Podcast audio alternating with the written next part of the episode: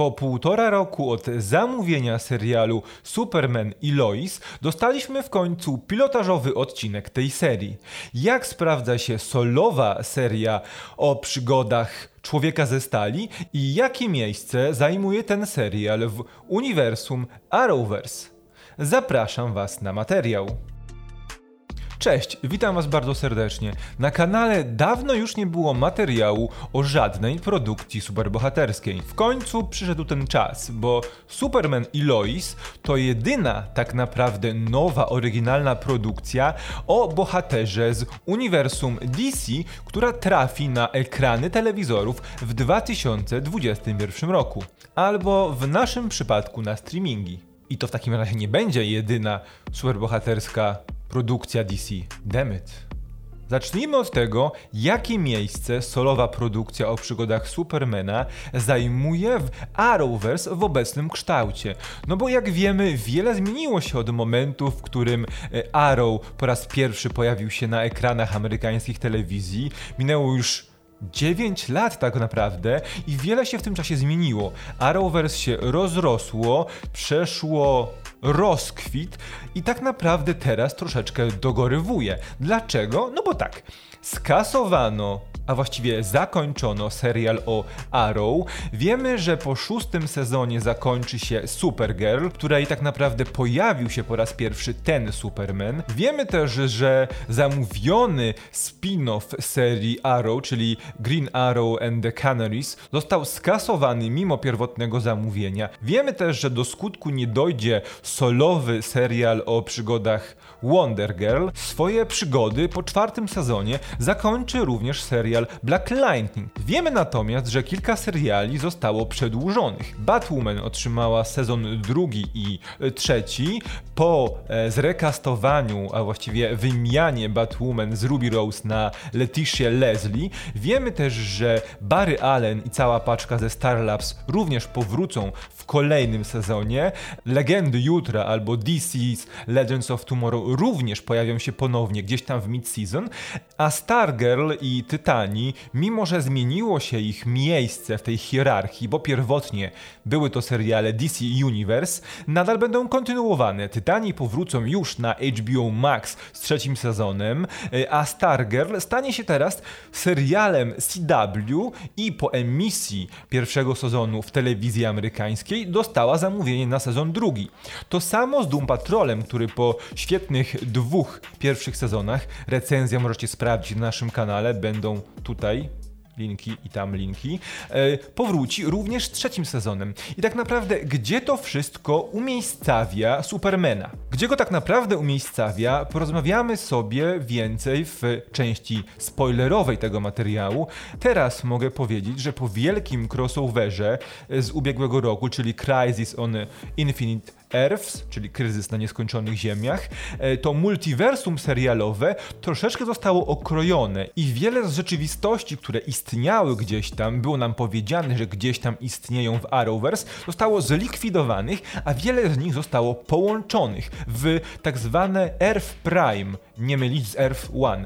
No i właśnie, i tutaj e, mamy pierwszą niekonsekwencję tego, jak umiejscowiony jest serial Superman i Lois. Bo tak naprawdę Superman, który był e, postacią drugoplanową, postacią wspierającą w serialu Supergirl, który pierwotnie dział się na Ziemi 38, teraz został przeniesiony razem z Supergirl, cała rzeczywistość została przeniesiona do e, Earth Prime. Czyli tak naprawdę Superman powinien być w tym samym świecie, w tej samej rzeczywistości co Batgirl, co Flash, co no legendy nie bardzo, bo legendy sobie podróżują, ale rozumiecie, co Black Lightning, bo on też został zmerdżowany z Earth Prime, e, ale już wstęp pierwszego odcinka serialu Superman i Lois mówi nam, że troszeczkę inaczej traktuje się tę historię, bo ci, którzy oglądali, poskładali sobie do kupy e, kryzys na nieskończonych ziemiach, tu trochę po Netflixie, tu trochę po HBO Go, bo tak w Polsce są rozsypane te seriale, mógł dojść do wniosku, że rzeczywistość zmieniła się na tyle, że Superman w solowym serialu będzie musiał się do niej na nowo przyzwyczajać, bo nie miał absolutnie pojęcia, że ożenił się z Lois, nie miał pojęcia, że ma nastoletnich bliźniaków, a tutaj we wstępie tego serialu od razu nam się mówi, od razu nam się pokazuje retrospekcję z narracją Clarka, który mówi, że tu wziąłem ślub, tu się przeniosłem ze Smallville do Metropolis, tu mój ojciec umarł, tu się urodzili e, synowie, tutaj dorastają synowie, radzimy sobie jak możemy, a tak naprawdę żadnej z tych scen, żadnej z tej sytuacji nie widzieliśmy wcześniej w serialu, przede wszystkim w Supergirl albo też w crossoverach. Mamy tu już pierwszą niekonsekwencję e, i ja sobie zdaję sprawę, z czego to może wynikać, bo może to wynikać właśnie z tego, że powoli to Arrowverse jest wygaszane i historie naszych su superbohaterów będą traktowane raczej odrębnie. Więc nowemu widzowi, który chciałby wejść w świat Supermana, tego Supermana w solowej serii, trzeba jakoś wprowadzić, trzeba mu pokazać skąd się w ogóle wzięła ta sytuacja, a więc widz, który musiałby sobie uzupełniać e, wszystkie rzeczy oglądając dziesiątki seriali, pojedynczych odcinków seriali, miałby z tym problem. I ja to rozumiem, ale jednocześnie mamy dużą niekonsekwencję budowanego przez lata uniwersum. I dla kogoś, kto był długo e, na bieżąco z tym wszystkim, co działo się w Arrowverse, jest to troszeczkę głupota, bo albo przez lata budujesz to uniwersum, w jakimś celu, albo od początku pokazujesz tę historię jako zupełnie osobne przygody superherosów. Jakie tak naprawdę jest znaczenie tego Supermana w całym Arrowverse albo w całym DC TV Universe? Tak właściwie jeszcze nie wiemy, bo on nie pełnił dotychczas żadnej ważnej roli. Był, tak jak wspomniałem, tylko tym e, potężnym kuzynem Supergirl Melissy Benoist w Supergirl. Pojawił się w kilku momentach, kilku crossoverów całego Arrowverse i to tyle. Tak naprawdę wiemy, że jest takim prawdziwym komiksowym Supermanem, ciągle radosnym, ciągle optymistycznym, ciągle troszeczkę naiwnym, który stawia wszystkich i ratowanie świata ponad siebie, zawsze, w każdej sytuacji. No i też Tyler e, Clouchlin wypada według mnie w miarę dobrze. Oczywiście nie jest to przypadek Henry'ego Cavilla, który gdyby został dobrze poprowadzony w jakimkolwiek filmie, byłby znakomitym Supermanem, ale jednak. I tak naprawdę, jaka będzie rola tego Supermana? Wydaje mi się, że żadna. Już tłumaczę dlaczego. Ten serial, jego pierwszy sezon, będzie miał 15 odcinków. Pojawiać będą się teraz co tydzień, ale tak naprawdę na pewno nie zobaczymy w nim żadnej z postaci znanych z wcześniejszych seriali. Nie będzie Supergirl, nie będzie Flasha. Były zapowiedzi, że być może Superman i Lois będą częścią tegorocznego wielkiego crossoveru e, DCW, mm, ale tak naprawdę z powodów pandemii ten crossover i tak będzie o wiele mniejszy niż dotychczasowe, bo mówi się Greg Berlanti, który zarządza tak naprawdę całym tym telewizyjnym uniwersum DC, mówi, że plany były takie, aby crossover składał się jedynie z dwóch odcinków. Z odcinka Superman i Lois oraz z odcinka e, Batwoman. Później mówiło się też być może o crossoverze z, ze Stargirl, ale to już raczej w kontekście drugiego sezonu Stargirl i to wszystko. Więc tak naprawdę ten Superman nawet nie będzie miał e, miejsca, aby się wykazać. I powiem wam jedno, ma to sens. W tym momencie przejdźmy właśnie do omówienia tego pilotażowego odcinka serialu Superman i Lois, bo to wyraźnie pokazuje, w jakim kierunku zmierza ta historia i jak niezależna będzie od wszystkiego tego, co działo się dotychczas w Arrowverse. No bo zarys fabularny jest bardzo prosty. Clark Kent i Lois Lane są małżeństwem, wychowują dwójkę bliźniaków, Jonathana i Jordana, mieszkają w Metropolis e, i Oboje nadal pracują jako dziennikarze, jako reporterzy w Daily Planet, e, ale bardzo szybko dochodzi do zmian w ich życiu. E, z wielu powodów, nie wdając się na razie w spoilery, i decydują się na powrót do Smallville. Na początek tylko na chwilę, by pozałatwiać pewne sprawy, e, ale w miarę postępowania fabuły tego odcinka decydują się, że być może to jest dobry czas, aby razem z bliźniakami, którzy dorastają, wrócić na stałe i poświęcić im więcej czasu. Bo bardzo dużym e, elementem tego pilotażowego odcinka są właśnie relacje rodzinne. I okazuje się, że to, jak Clark Kent, jak Kal-El, jak Superman radzi sobie w roli ojca, jest najciekawszym elementem tego serialu. Nie to, jak gasi pożary, nie to, jak ratuje ludzi, nie to, jak walczy z superwrogami, z arcywrogami, ale to, jak spisuje się w roli ojca jak próbuje wychować synów, którzy są pół ludźmi, a pół kosmitami z Kryptonu.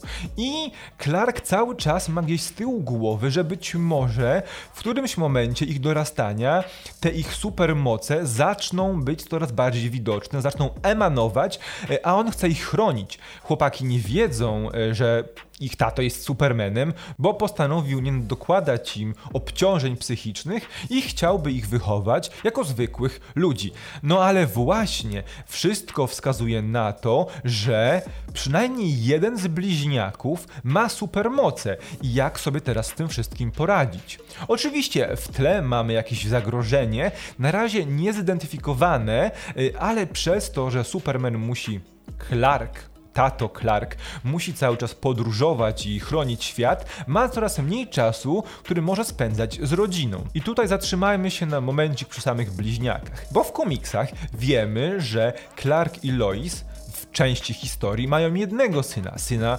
Jonathana. Tutaj dołożony jest jeszcze Jordan e, i bliźniacy są przeciwieństwami.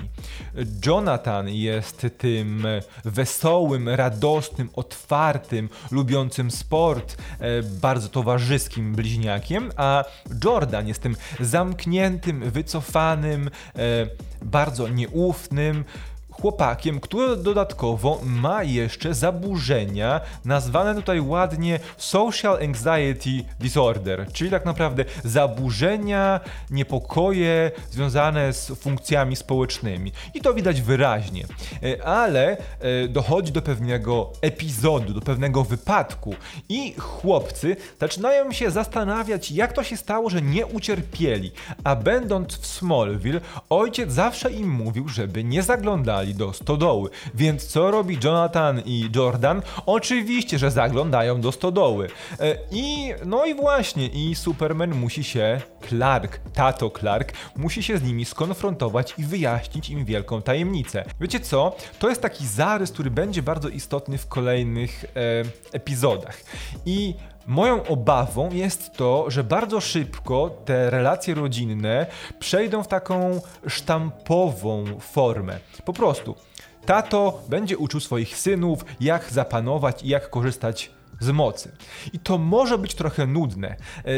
Chyba, że ewentualnie, że e, chłopaki nie będą chciały korzystać z mocy tak jak tato i tato będzie musiał ich naprostować, Wtedy może być ciekawie. No ale właśnie, cała nasza rodzina Kentów przenosi się do Smallville i to właśnie tam będziemy obserwować ich zmagania z rzeczywistością. No bo Smallville będzie zdecydowanie inne od życia w Metropolis. To jest też ciekawe, bo mamy tutaj jakąś tajemniczą personę i nie mówię tu o wielkim złym, tylko o takim puppet masterze, który zwolnił wielu dziennikarzy z Daily Planet, który wykupuje e, ziemię w Smallville, który próbuje zreanimować kopalnię w Smallville, tym, tą postacią jest pan o nazwisku Edge. Jeszcze niewiele o nim wiemy po tym pilotażowym odcinku, ale może być bardzo istotny w kontekście całego tego serialu, bo widać wyraźnie, że społeczność Smallville podupada i widać wyraźnie, że nasza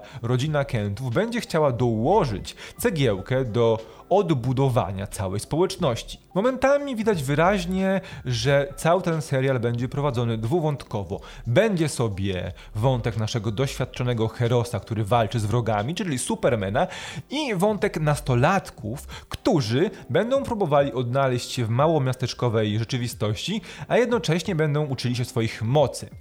I Mam wrażenie, że to jest troszeczkę takie sięgnięcie po każdego rodzaju widza może to zaplusować, ale może być też w pewnym momencie gwoździem do trumny, bo balans pomiędzy jednym a drugim wątkiem będzie musiał być zachowany, bo zwykły widz i ja najwyraźniej nie jestem tym zwykłym widzem, nie będzie wracał do tego serialu, jeśli nie będzie pojawiał się w nim Superman walczący z wrogami.